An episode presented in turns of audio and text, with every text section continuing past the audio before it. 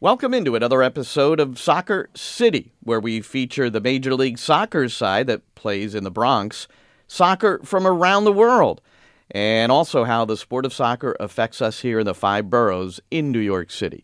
Today, David Amoyal. Here, it's a guy that knows more about Italian soccer than anybody I know. Uh, he'll cover our global segment. There's a couple of Serie A sides in the Champions League. And New York City FC they are still unbeaten in MLS after four matches.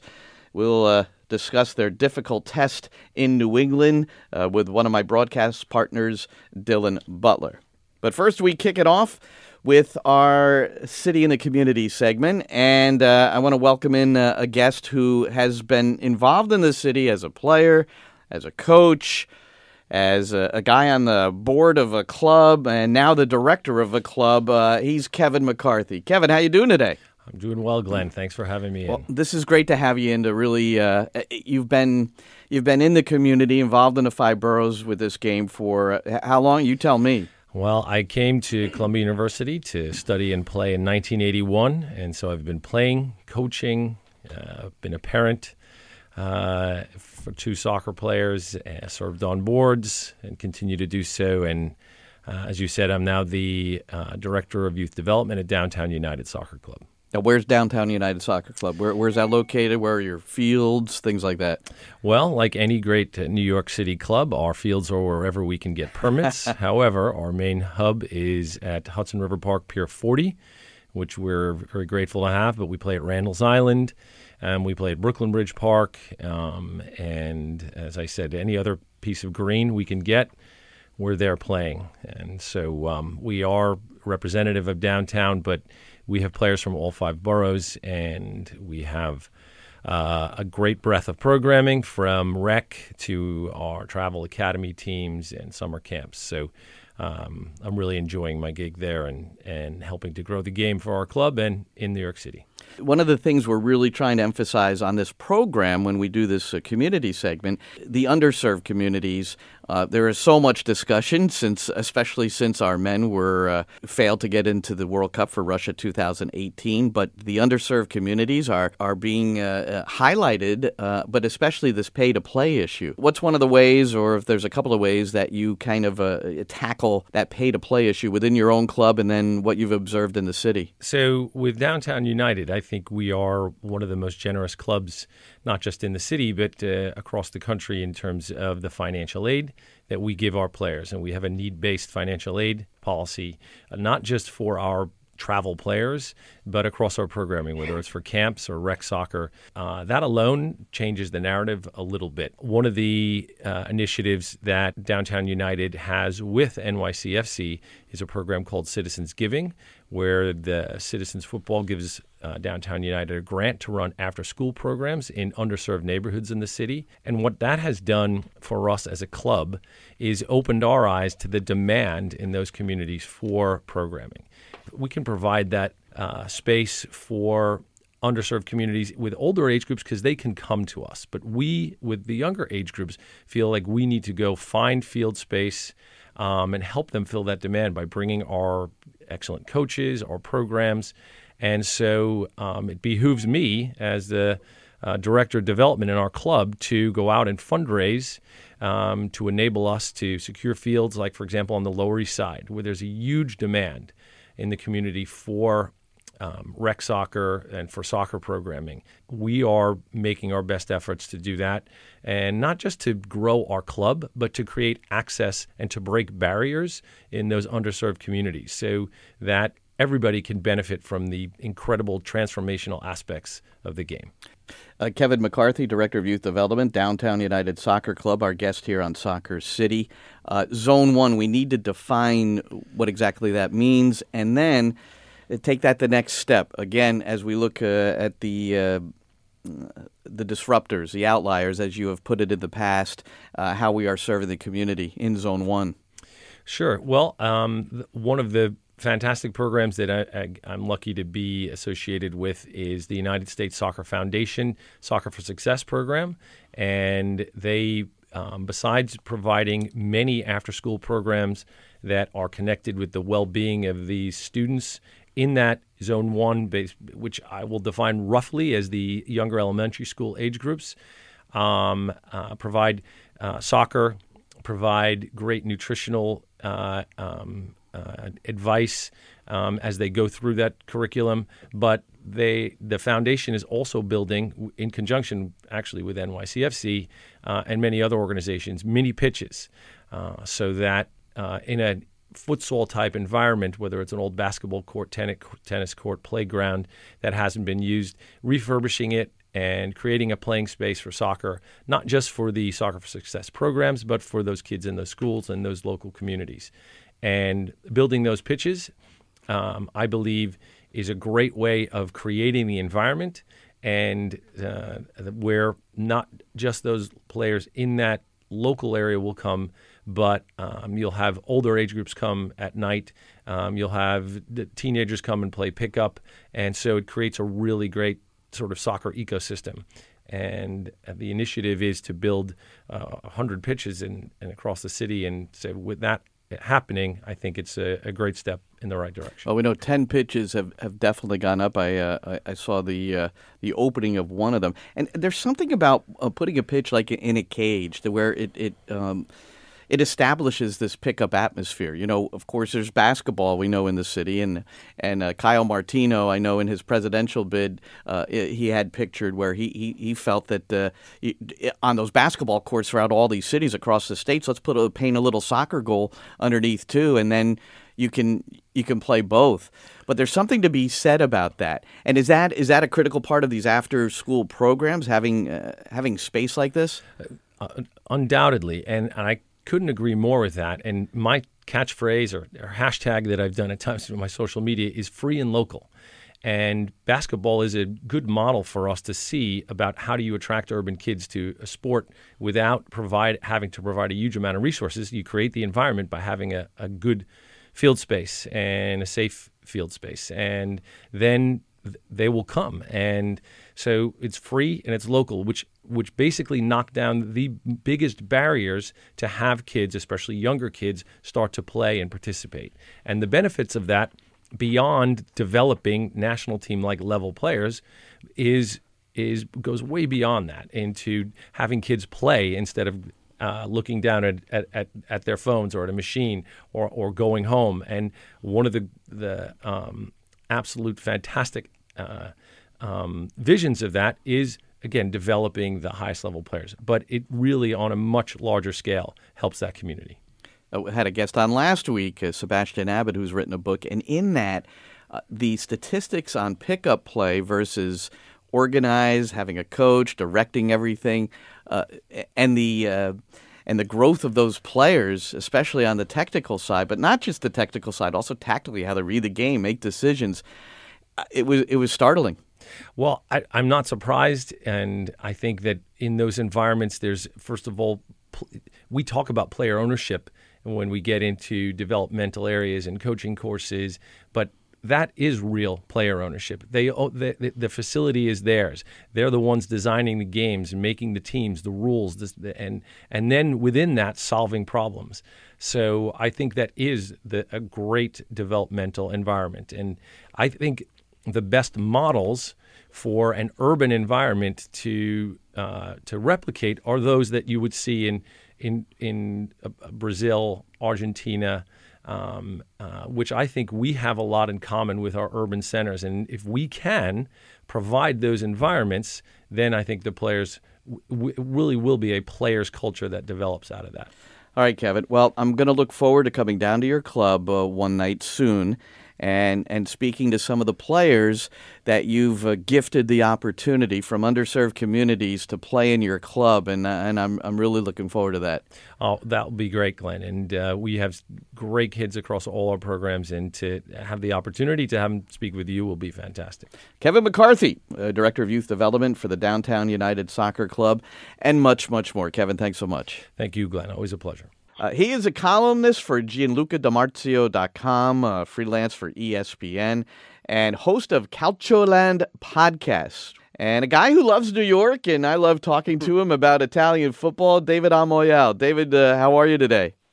Doing great. Always a pleasure to be part of your projects, Coach. So I am thrilled to be part of this one. Always fun chatting with you. Thank you, David. Well, we've got the Champions League quarterfinals coming up with uh, a couple of Serie A clubs. Uh, one of them, Juventus. And and before we get into that a little bit, uh, Massi Allegri, uh, the coach mm-hmm. for Juventus, who's had uh, such great success, rumored to be the next PSG coach, replacing Unai Emery at the end of the season. Is there any legitimacy, as far as you know, to that report? Well, Allegri has always been linked to uh, top clubs in the Premier League. He's been linked to PSG before. I think, you know, every top level club looks at what he did at Juve. He inherited, of course, the team from Conte that had three titles. A lot of people felt like Conte had taken the team as far as they could, and Allegri actually took it a step further he keeps winning in Italy, and Juve has been a lot better in Europe. So it doesn't surprise me that he's linked uh, to big name clubs. I actually think he's going to stick around with Juve at least a year or two more. The club recently gave him a big extension. Uh, more than that, they've sided with him with a few feuds that he had with players. Of course, Bonucci, who's now on Milan, they really picked Allegri's side on that one. Even with Dybala this season, there were a few issues. They backed Allegri. So I think he's going to stay. Uh, the only reason I could see him maybe switching is if Juve finally wins the Champions League and they hit on all their targets. Maybe he'll think the time has come, but I think he has a good situation at Juve. But at PSG, it really wouldn't surprise me to see his predecessor from Juve, Antonio Conte, heading there. Between the two, I would say to me, Conte has a much better chance of heading there. Yeah, that's the other name we're hearing. It, it, it, this would be a sad day for Italian football, wouldn't it? after managing uh, Sassuolo to promotion, Cagliari to their best Serie A finish in a couple yeah. of decades, guiding AC Milan to a league title, and then four straight Scudettos, and, uh, three consecutive doubles, two Champions League finals, and like you said, maybe they'll get it done this year. 148 victories in 208 matches yeah. with Juventus. I mean, and, and, but he's done all his work in Italy. Yeah, no, it's interesting that you mentioned the stats on the games. I think that's really most significant. Like, look, a lot of people can point to the fact they lost the Champions League finals, but he still got them there, and there are huge revenues that come with going that that far along, and that has really helped Juve long term. So I'm with you. He's really proven himself in Italy really well. We've seen, you know, Italian managers go to the Premier League and do particularly well. So it doesn't surprise me that there's uh, appeal for him abroad. But at the same time, he really has a club that's really on the up and up. Juve's revenues have gone up a lot, and I think you know he'll stay probably with the project another year or two, and then finally try to prove himself abroad. David, why do you think Allegri has had success? What what are the qualities that make him a good or or a, a great manager? So I, I will say the thing about Allegri that really stands out to me is, you know, he's kind of an old school pragmatic Italian manager. I actually really think he's the heir apparent to Lippi that won the Champions League at Juve, of course, won the World Cup in 2006. Like a manager, you look at his lineups, often fielding three strikers, a lot of offensive players, but you can't be fooled by that. They are still a team that both Lippi and Allegri's team defend really, really well. He gets even his attackers to chip in and really set up some great counterattacks. He also has a great in-game management, and I think, you know, over two legs, any team should be really concerned about facing Juventus, I think, you know, we saw Juve lose to Real Madrid and Cardiff pretty decisively in the last final, but the season before they had eliminated them in the semifinal. So I think Allegri over two legs has shown, you know, great ability to make really good adjustments, hurt teams with not a lot of opportunities. I think the matches we saw against Spurs, Juve was the worst team for maybe pretty much almost the entire two legs. They were just the better team for 15 minutes, and that was enough. And that was a typical Allegri win. So that's really how I would sum up his brilliance. Some would call it luck, but he's done it so many times this way that maybe it isn't luck. Andrea Pirlo, yeah. uh, his last team was Juventus before he joined New York City FC as a designated player in 2015, retired at the end of last season. He once said, I think he said this in his book about Allegri, he, he brought a sense of calm to the team, giving the players a sense of confidence. That's a pretty important quality for the manager, too.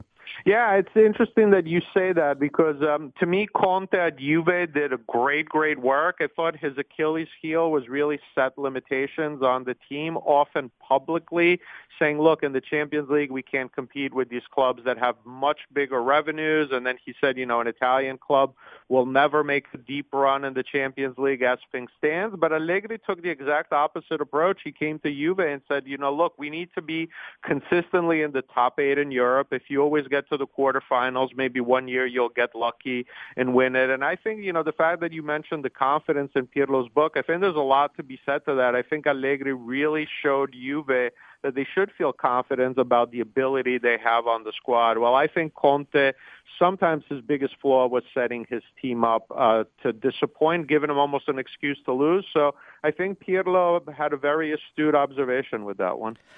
So, uh, in order to have success, you do need uh, elite players within your program, and uh, perhaps none more elite for Juventus than Gonzalo Higuain, who uh, came over from Napoli in 2016. Here in the state, States, uh, we certainly know about him. We see him on occasion, but he's not a guy that is promoted as one of the the world's best. Where, where do you rate him uh, among the best players in the world? That's a great question. I think, you know, uh, perception, unfortunately, is reality. And I think it's very easy to pigeonhole players into categories. And look, you know, there's no doubt about it that Higuain has fallen short in big matches in finals. You know, we can remember the last World Cup final where you know against our in the match for Argentina had a huge miss against Germany. They end up losing. Then in the Copa America final, he misses the penalty. Uh, you know, with Juve in Cardiff, he was one of their better players, but you know didn't get a, a goal when Juve really needed it. So I think you know this has kind of become a self fulfilling prophecy. A lot of people can dismiss Higuain because he falls short in the finals, but he's had so many huge goals for Juve, even against Spurs. He was clearly the best player. wasn't a hundred percent healthy. I think he's really terrific. When I look at the great number nines in the world, you know, I definitely think Lewandowski is better than him. Other than that, I think he's in the conversation with the rest. I think maybe a little bit too much of it is uh, is made about him falling short in the finals. Well, I think you know a lot of what he does in the other matches needs to be recognized more. So, you know, I think we're looking at one of the great number nines, you know, of the past 20 years, and I hope this is the year that he gets it done in a final. It can be either the Champions League or the World Cup final, I think that's when people will really give him his due if he has a big moment in a game like that. All right, on to the UCL, the Champions League. Juventus, Real Madrid rematch of last year's final, as you mentioned. Uh, the first leg will be hosted by Juve uh, on April 3rd. So, how are you breaking this one down, David? So I, I hinted at this earlier. I actually like Juve against Real Madrid uh, over two matches much more than one, just because I think Allegri can really work his magic. I think Zidane's done really well, obviously, in the Champions League. His track record speaks for itself. But I think tactically, I give an edge to Allegri. Now, Juve will be without two key players in the first leg. They'll be without Pjanic, uh, who's their best midfielder, and Benatia, who's had a really good season at center back in a way, though, you, if you had to have Pjanic in just one of the two games, you'd rather have him on the away game where goals, where one goal counts so much more. Uh, but that's going to be a struggle. Uh, I think Juve is going to really need their two offensive players, Dybala and Higuain, to do like against Spurs, like really come up big. Uh, it should be really an exciting match. I definitely give Real Madrid an edge, but I think Juve definitely has a chance here. Right, how about AS Roma? Uh, some quite surprised that they've advanced to this stage. Eusebio Di Francesco deserves a lot of credit, the manager, yeah. but he has to answer the question: How do you stop Messi? And that's a good question, isn't it? Yeah, it is. He was asked today. They had the award for the best manager, and said, "Yeah, he was just asked that." And he goes, "Look, you know, it's a great question, a tough answer. Like, you have to answer it on the pitch. I think you know it's going to have to take a team approach to try to contain them as much as possible. But I think for Roma, they are clearly playing with house money at this point. Nobody thought they'd get out of the group when they drew both Chelsea and Atletico Madrid. They ended up winning that group. I think Dzeko said it really best. You know, the reason we qualified for the Champions League is to have these great matches. I don't think anyone expected Roma to win the Champions League at the beginning of the tournament. I certainly don't think that now. David Amoyal, columnist for GianlucaDiMarzio.com at ESPN, host of Calcioland podcast. David, thank you so much. Always a pleasure. Look forward to uh, doing this again sometime. Thank you so much, Coach. Always a pleasure to be on with you, and best of luck with all your projects. Well, there's been some debate over his last name, but not his quality in front of goal. Ismail Tajouri Shradi. He prefers the last name of Shradi.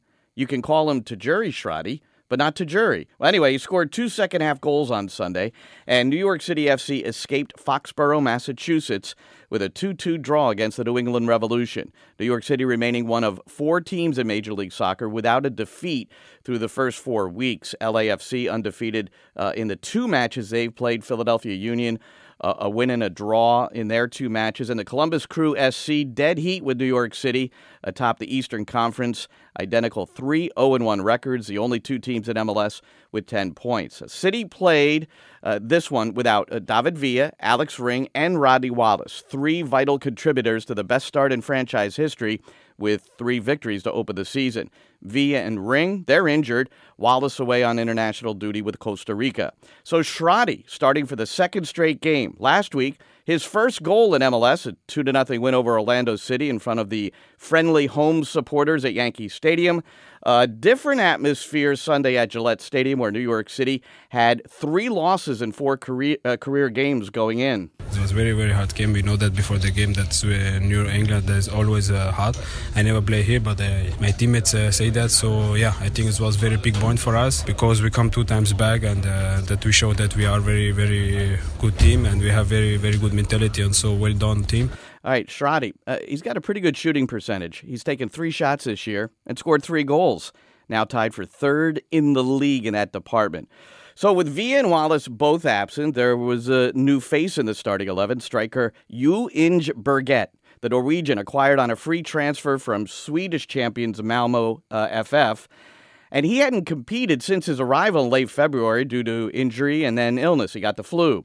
It sounded like his greatest satisfaction Sunday was just playing the full match. First game since November for myself, so uh, it's been a while, so it's good to get some game time in the, in the legs, and uh, the legs felt alright. It's uh, it's a positive thing that I lasted for 90 minutes today, and uh, I think I did alright. I uh, led Malmo with 10 goals in 2017. He'll be serving as the backup to Villa and he'll also compete as a winger for Patrick Vieira's squad with 10 points, as we know, through four matches and on the road again Saturday in San Jose against the Earthquakes. Well, I do want to welcome in uh, a member of our broadcast stable for New York City FC matches on WNYE, Dylan Butler. He was on the call Sunday.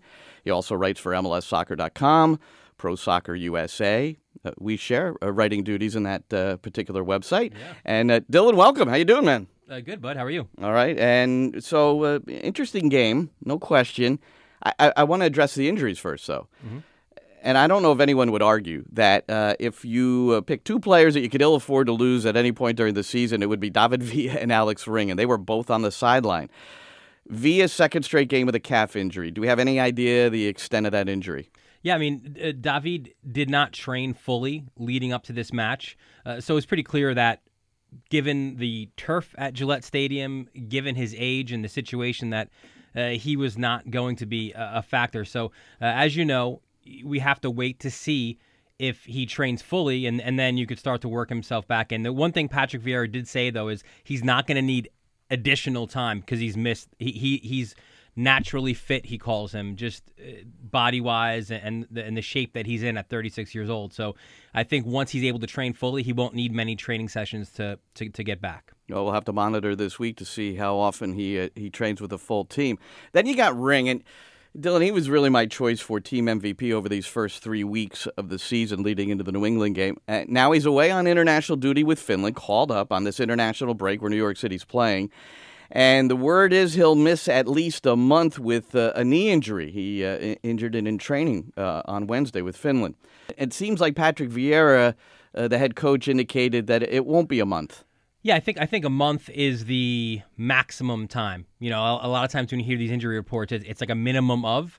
This is a maximum of where he doesn't think it's even going to get nearly to that point. He he knows Alex Ring. He knows the shape that he's in. He's still a younger guy, uh, so it's not as serious as was feared to begin with. And uh, Ebenezer Ofori stepped in for him, and he had a mixed bag of a game, I would say. Struggled early on, and again, I, I said it on the broadcast with, with Tom. I, I didn't think. I think when you come into a new league and all his training to this point has been on natural grass surface, right? So a few heavy touches early on. I kind of wondered if it was a combination of nerves and the turf not getting used to the, the playing surface.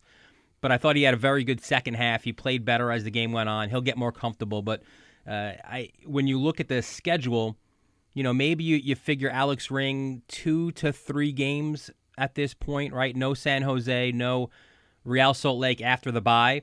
The big question though is that is that April 15th at Atlanta. You want to have Ring with that dynamic midfield that Atlanta has. So uh, that's uh, going to be a big question mark as they go forward. How about the other replacement, Berget, our Norwegian friend? And I know you spoke to him after the game, and you heard you heard his response to one of your questions that uh, yeah i played 90 man well again too he's a guy as you mentioned he comes in in the preseason he's so excited gets a quad injury now it looks like david villa is not going to play right the orlando game so now he's ready to go all of a sudden he gets the flu so he's been chomping at the bit just to get back onto the field and uh, again a similar i think you would grade him similarly, I think, to Ebenezer, where it was a mixed bag early on. It, it, he struggled a little bit.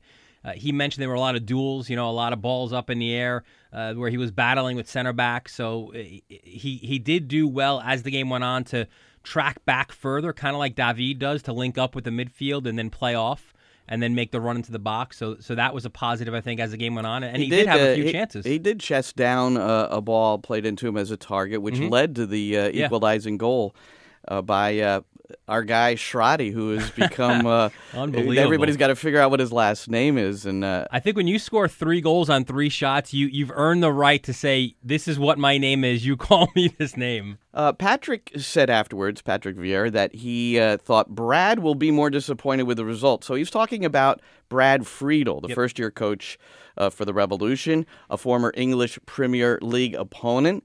Uh, he was a keeper, was Friedel for the uh, Blackburn Rovers for the most part, while Vieira was playing with uh, Arsenal. So uh, here is uh, a little piece from Vieira on Friedel.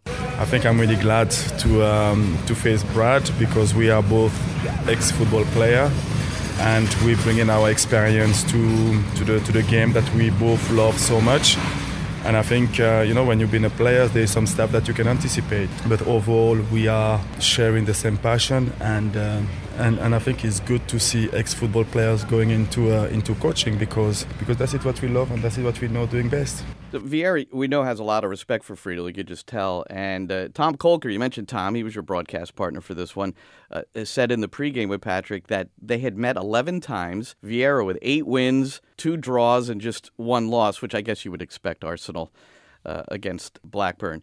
Uh, next up, though, Dylan is San Jose. Uh, like New England this week, the Earthquakes get an extra week to prepare because they had a bye week. But uh, on their bye weekend, they uh, played an exhibition against Club Leon, which uh, not just your normal exhibition because this guy Landon Donovan was playing. So yeah. what was this all about? Yeah, I mean he comes back into town, back into San Jose, where of course he played for the Quakes, and and uh, so the fans in, in Northern California happy to see him back and it was an interesting move, right? Because he he com- he comes out of retirement to join Club Leon, and honestly, the first thought that I had, the very my my hot take, if you will, was this is this is a publicity stunt for Club Leon, right? Because here is a, a guy who symbolized American soccer for years, and he's going to play in Liga MX. So I wasn't sure what he would have. He's still trying to find his way with the team. He's only played so far primarily in some some Copa matches. He hasn't featured in the Liga MX matches, but look, hey, here he comes back to to California against his former club, scores the only goal. So uh, fun fun day for him certainly, and and he you know he had a lot of media, a lot of fans there. Dylan Butler, he of the uh, many on the uh, New York City FC radio broadcasts in English here on WNYE, also a contributor to MLSsoccer.com and Pro Soccer USA. Dylan, thanks so much, man. All right, bud. I, uh, the NYCFC U17 Academy boys, they're in Frisco, Texas for the Generation Adidas Cup, which included a match against the Real Madrid U17s on Sunday. David Alino scores in the 56th minute. Alex Rando, superb in goal a 1 0 clean sheet for the young boys in blue, a roster that included Joe Scally, who signed with the first team last week, becoming the second homegrown player for NYCFC, joining James Sands. Scally, he'll begin training full time with the first team this summer after his school year is complete. Well, that'll do it for Soccer City, heard every Tuesday at 1 o'clock on WNYE New York 91.5 FM and also available on the TuneIn app. I'm Glenn Crooks. Have a great day, everybody.